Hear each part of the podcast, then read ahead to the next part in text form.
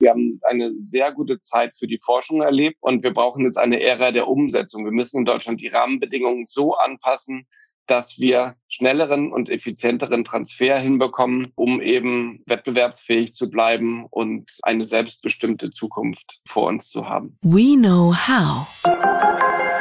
Ein Podcast der Fraunhofer Gesellschaft. Am 26. September 2021 steht die Wahl zum Deutschen Bundestag an. Die Parteien sind mitten im Wahlkampf und werben verstärkt um die Wählergunst in den verbleibenden 4 Wochen. Wir nehmen die Bundestagswahl zum Anlass, um über das Thema Innovationspolitik zu sprechen, das im Wahlkampf keine so große Rolle spielt, weil andere Themen dominierender sind. Damit hallo und herzlich willkommen zum Fraunhofer Podcast. Mein Name ist Viktor Dileski und ich kann beruhigen, heute geht es nicht um Wahlprogramme und Wahlkampf. Nein, heute geht es darum, wie Forschungs- und Innovationspolitik die Zukunft einer Gesellschaft, sei es der deutschen oder der europäischen, prägen und bestimmen können. Welche Rolle spielt dabei die Zusammenarbeit zwischen Wissenschaft, Forschung und Politik und wie gut funktioniert diese, um die dringendsten Fragen, die größten Herausforderungen unserer Zeit zu klären und zu bewältigen? Ich freue mich, dass ich zum Beantworten dieser Fragen den Politikexperten von Fraunhofer zu Gast habe, Dr. Patrick Diekhoff, Generalsekretär Wissenschaftspolitik bei Fraunhofer, den ich ganz herzlich in Berlin begrüße. Hallo, Herr Dr. Diekhoff. Hallo. Schön, dass Sie dabei sind. Bevor wir über Forschungspolitik sprechen, würden die Zuhörerinnen und Zuhörer sicher gerne wissen wollen, was ein Generalsekretär Wissenschaftspolitik bei Fraunhofer eigentlich so macht. Ja, das ist eine sehr gute Frage. Wir stellen uns das täglich. Aber ich sage es immer so, im Prinzip Fraunhofer ist eine öffentlich finanzierte Forschungsorganisation, die sich der Staat, die sich die Bevölkerung leistet, um Deutschland in Sachen Innovation nach vorne zu bringen. Und was wir tun, was ich als Generalsekretär auch tue, ist einerseits zu hören, was braucht die Gesellschaft, was braucht die Politik, das in Fraunhofer reinzubringen und zu spiegeln und auf der anderen Seite auch die Angebote von Fraunhofer an die Politik zu vermitteln. Wir sind also die Schnittstelle zwischen Fraunhofer, der Politik und der Öffentlichkeit. Sie haben jetzt 2 wichtige Begriffe genannt, Spiegeln und Gesellschaft, Politik. Auf der Seite des Bundesforschungsministeriums, glaube ich, steht, Forschungs- und Innovationspolitik sind der Spiegel für die Gesellschaft, Wirtschaft und die politischen Herausforderungen. Warum ist Forschungs- und Innovationspolitik so relevant, auch wenn wir jetzt im Wahlkampf eigentlich bisher noch nicht so viel gehört haben? Die Forschungspolitik besitzt eine strategische Rolle für Deutschland. Es geht darum, eben Deutschland weiterzuentwickeln als Innovationsstandort. Und dabei geht es natürlich um eine nachhaltige Transformation der Wirtschaft und unserer Gesellschaft. Es geht aber vor allem auch darum, die Zukunft für uns selbstbestimmt und lebenswert zu gestalten. Und dazu gehört, technologische Spitzenpositionen zu entwickeln, um im weltweiten Wettbewerb zu bestehen und auch die Wirtschaft nach europäischen Werten zu gestalten. Wie das funktioniert, das können wir gleich besprechen. Bevor wir das tun, möchte ich gerne mal einen Blick zurückwerfen, um für die Zuhörerinnen und Zuhörer das ein bisschen einzuordnen. Forschungs- und Innovationspolitik war ja auch bei der letzten Bundestagswahl 2017 wichtig. Was ist Ihre Wahrnehmung? Wie viel von dem, was drin stand in dem Parteiprogramm, ist umgesetzt worden? Also was ist passiert in den letzten 4 Jahren? Wenn ich darf, würde ich den Blick vielleicht noch ein bisschen weiter zurücksetzen. Ins Jahr 2005, das klingt wie anno dazu mal, sehr weit her. Angela Merkel hat gerade die Regierung von Gerhard Schröder übernommen. Aber seit diesem Zeitraum, das sind jetzt mehr als 15 Jahre, hat sich das Budget der Bundesregierung für Forschung und Entwicklung mehr als verdoppelt, von 9 auf 19,5 Milliarden Euro. Das haben wir gerade nochmal nachgeguckt. Und das ist eine Geschichte, die ist, ich würde fast sagen, international einmalig. Wir haben in Deutschland das 3,5%-Ziel erreicht, also der Ausgaben für Forschung und Entwicklung am Bruttoinlandsprodukt. Man kann sagen, unter Angela Merkel hat die Wissenschaft eine echte Blüte erlebt. Eine der maßgeblichen Errungenschaften in der letzten Legislaturperiode ist für mich die Einführung einer steuerlichen Forschungsförderung, die eben auch Auftragsforschung, wie sie Fraunhofer anbietet, umfasst. Und ich denke, das ist ein großer Schritt und den müssen die Unternehmen noch viel mehr nutzen, als sie es bis jetzt tun. Das ist für mich ein Steuerersparnis auf Auftragsforschung. Das war für mich ein sehr großer Schritt. Und jetzt geht es aber darum, eben die Erträge dieser Forschungs- und Wissenschaftspolitik auch umzuwandeln in echten Ertrag, also sagen wir mal so in wirtschaftlich umsetzbare Anwendungen. Und da besteht nach unserer Analyse in Deutschland ein Nachholbedarf. Fraunhofer ist hier natürlich mit voller Kraft dabei und ich würde sagen, der maßgebliche Player im Technologietransfer. Aber dennoch sehen wir Strukturen, die man weiterentwickeln müsste, um eben auch diese Forschungsinvestitionen für den Standort Deutschland zur Geltung bringen zu können. Jetzt haben Sie die Kanzlerin erwähnt. Sie stellt sich nicht mehr zur Wiederwahl. Das heißt, es verändert sich auf jeden Fall etwas nach der kommenden Bundestagswahl und somit sind wir beim Blick in die Zukunft, nach dem kurzen Rückblick. Was erwarten Sie von der Politik in den kommenden Jahren beziehungsweise von den Politikern?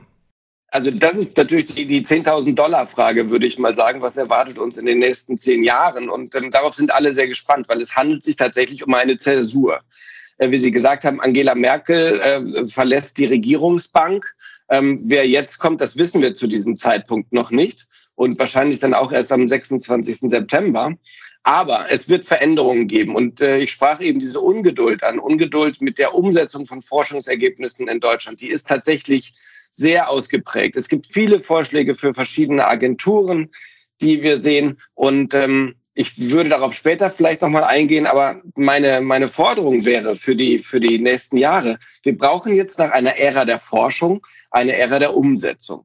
Wie kann diese Umsetzung gelingen? Wo müsste man ansetzen, um umzusetzen? Was sind die Hebel aus Ihrer Sicht, um hier zu mehr Umsetzung zu kommen? Damit haben wir uns natürlich auch im Hightech-Forum der Bundesregierung beschäftigt. Ich würde das mal auf 3 Aspekte reduzieren wollen. Das erste ist die öffentliche Beschaffung. Also in Deutschland werden jährlich Produkte und Dienstleistungen für 350 Milliarden Euro vom Staat beauftragt und gekauft. Die Faktoren, die zum Zuschlag führen, sind hier hauptsächlich der Preis und auch die langfristige Lieferstabilität. Das benachteiligt natürlich junge Unternehmen, die neue Technologien anbieten können. Hier würde ich dafür plädieren, dass der Staat vielleicht 1% der öffentlichen Beschaffung für Innovationen ausgibt. Das wären immerhin schon mal 3,5 Milliarden und ein erheblicher Beitrag, um in Deutschland Innovationen umzusetzen. Das Zweite, es gab kürzlich eine Studie zu Gründungen in Deutschland. Das zeigt sich hier, dass wir immer noch hinterherhinken. Und ich sehe Gründungen junger Unternehmen als ein wesentliches Element, neue Technologien in Deutschland zu verankern und hier den industriellen Wandel auch voranzutreiben. Dafür hat das Hightech-Forum Vorschläge gemacht. Wir nennen es Initiative für Transferfreiheit.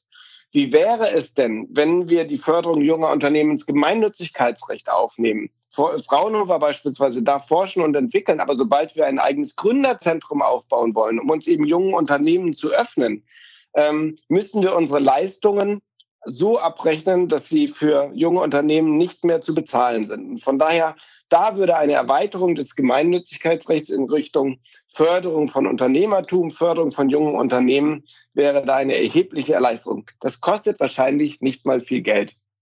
Und als Drittes sollten wir uns überlegen, welche Strukturen es in Deutschland gibt, die es erlauben, Wissenschaftseinrichtungen und Unternehmen näher zusammenzubringen. Wir haben da geguckt, es gibt die industrielle Gemeinschaftsforschung, es gibt das zentrale Innovationsprogramm für den Mittelstand. Hier sollten wir genau hingucken, ob nicht eine Stärkung dieser Instrumente dazu führen könnte, den Transfer in Deutschland zu verbessern. Da finden wir in einigen Wahlprogrammen entsprechende Anknüpfungspunkte und machen uns Gedanken, wie die Skalierung dieser interessanten Instrumente erfolgen könnte. Wenn ich den Blick des einfachen Bürgers einnehme, dann habe ich in den letzten Jahren oder in den vergangenen Jahren auch vor Corona den Eindruck gewonnen, dass die Politik nicht so sehr auf die Wissenschaft hört, wenn es um das Klima geht. Wenn wir jetzt als Bürger uns wünschen, dass die Politik mehr auf die Wissenschaft hört, welchen Einfluss kann die Wissenschaft da nehmen auf die Politik, um die Veränderungen in unserem Alltag, die durchgreifend sind durch den Klimawandel, dann auch noch vielleicht aufzuhalten bzw. abzumildern? Ich würde sagen, die Wissenschaft wurde seit Beginn der Pandemie noch nie so oft von der Politik gehört und hat eine Bedeutung bekommen, wie sie es vielleicht noch nie hatte. Die Corona-Pandemie hat die Klimafrage weitgehend überdeckt und Corona-Pandemie war ein Sprint und Die Klimafrage oder der Kampf gegen den Klimawandel ist letztendlich ein Marathon, der mit nicht weniger hoher Intensität geführt werden sollte. Also von daher, das bleibt wichtig und die Politik hört auf uns. Also von daher ist auch Fraunhofer dabei, die Politik hier zu beraten. Und es geht dabei gar nicht so sehr, so sehen wir das, neue Technologien zu erfinden, sondern das, was wir bereits haben, das muss in die Anwendung gebracht werden. Sie haben zu Beginn das Thema Wettbewerbsfähigkeit, technologische Souveränität erwähnt. Darauf möchte ich noch mal kurz zurückkommen. Da haben wir auch in den letzten Jahrzehnten fast schon Tendenzen gesehen, dass Technologien abwandern aus Deutschland und Europa, dass wir auf der anderen Seite Technologien einkaufen müssen, die wir nicht mehr so kontrollieren können, dass wir verletzlich sind, wenn Krisen kommen wie Corona. Also wie kommt man zur technologischen Souveränität? Was kann die Wissenschaft dort leisten? Wenn wir jetzt ein Jahr zurückschauen, Fraunhofer war sehr aktiv dabei, die Corona-Warn-App für Deutschland zu entwickeln. Wir nehmen Bluetooth, um Abstände zu messen. Und das Ganze machen wir datensparsam, sodass es eben für jeden verantwortlich ist, eine Corona-Warn-App auf dem eigenen Handy zu installieren und diese datensparsam zu nutzen. Was sich dabei als großer Stolperstein herausgestellt hat, ist eben, dass wir dafür zwar die deutsche Erfindung nutzen können, wir aber natürlich internationale Konzerne wie Apple und Google fragen mussten, ob wir den Zugang zu der Bluetooth-Schnittstelle der Telefone erhalten.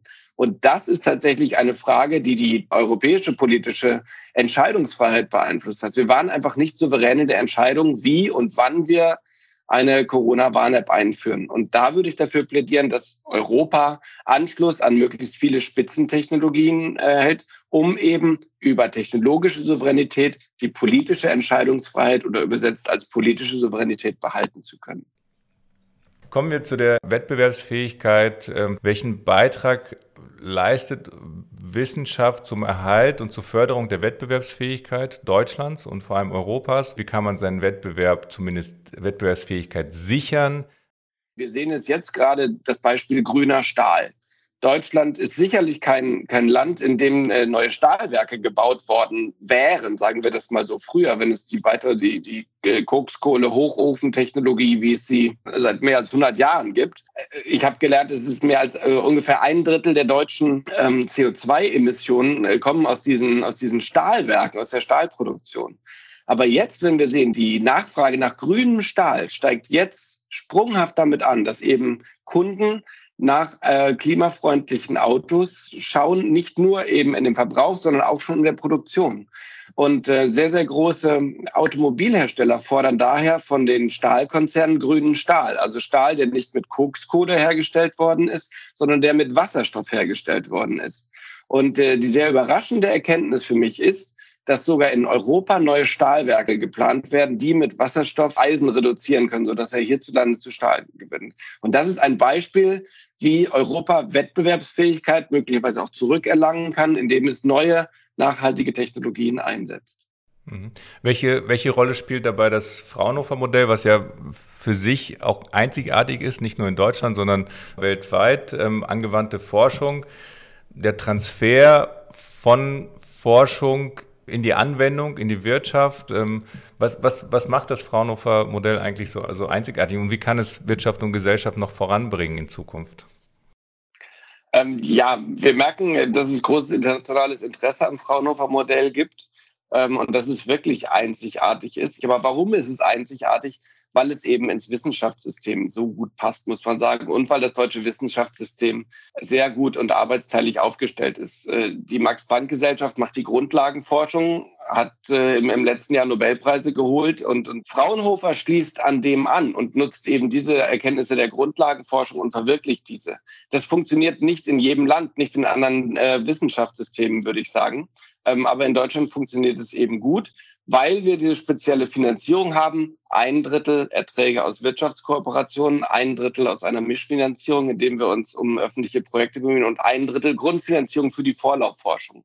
Und das ist sicherlich etwas, das es kaum anderswo auf der Welt gibt. Kommen wir noch mal zu der Bundestagswahl. Gibt es aus Ihrer Sicht eine ideale Konstellation, beziehungsweise anders ausgedrückt, was wünschen Sie sich für die Zeit nach dem 26. September 2021? Das ist noch nicht Weihnachten, aber wenn ich mir etwas wünschen dürfte, dann ist es, dass Innovationspolitik weiter Top-Priorität behält. Das hatten wir und ich hatte gesagt und das auch dargelegt, warum Innovationspolitik eine strategische Bedeutung hat, nicht nur für unser aller Zukunft, sondern eben auch für die gesamte Welt. Und dafür brauchen wir eine Top-Priorisierung in der Regierungspolitik. Es ist ja immer so, dass vor einer Wahl einiges dann in den Wahlprogrammen steht, was dann während der Regierungszeit dann auf der Strecke bleibt oder eigentlich schon in den Koalitionsverhandlungen über Bord geworfen wird. Was erwarten Sie jetzt vor dem Hintergrund der Eindrücke, die wir schon besprochen haben, Corona, Klima, jetzt für die neue Bundesregierung? Also zunächst wird es ja nach dem 26. September sehr interessant, weil wir in Deutschland zum ersten Mal eine Koalition aus 3 verschiedenen Parteien haben können. Das wäre etwas Neues und das ist etwas, was es in Deutschland noch nie gegeben hat. Von daher werden auch die Koalitionsverhandlungen sehr interessant werden. Ich erwarte hier nicht unbedingt eine Lösung in Rekordzeit, muss ich sagen. Allerdings sind wir sehr optimistisch, dass alle Parteien große Teile ihres Parteiprogramms oder ihres Regierungsprogramms der Innovation gewidmet haben. Also von daher erwarte ich eine Regierung, die dem Thema auch weiter sehr offen gegenübersteht. Und wir werden für Fraunhofer natürlich nicht müde, auch auf die Bedeutung von Forschungspolitik hinzuweisen. Das ist ein schönes Schlusswort. Da drücken wir uns allen die Daumen. Das müssten wir eigentlich machen, weil es geht ja um uns, es geht um unsere Zukunft. Und warten wir ab, was am 26. September passiert. Ich bedanke mich einstweilen für das Gespräch, Herr Dr. Patrick Diekhoff, Generalsekretär Wissenschaftspolitik bei Fraunhofer. Vielen Dank. Herzlichen Dank und wählen Sie richtig. Fraunhofer. We know how.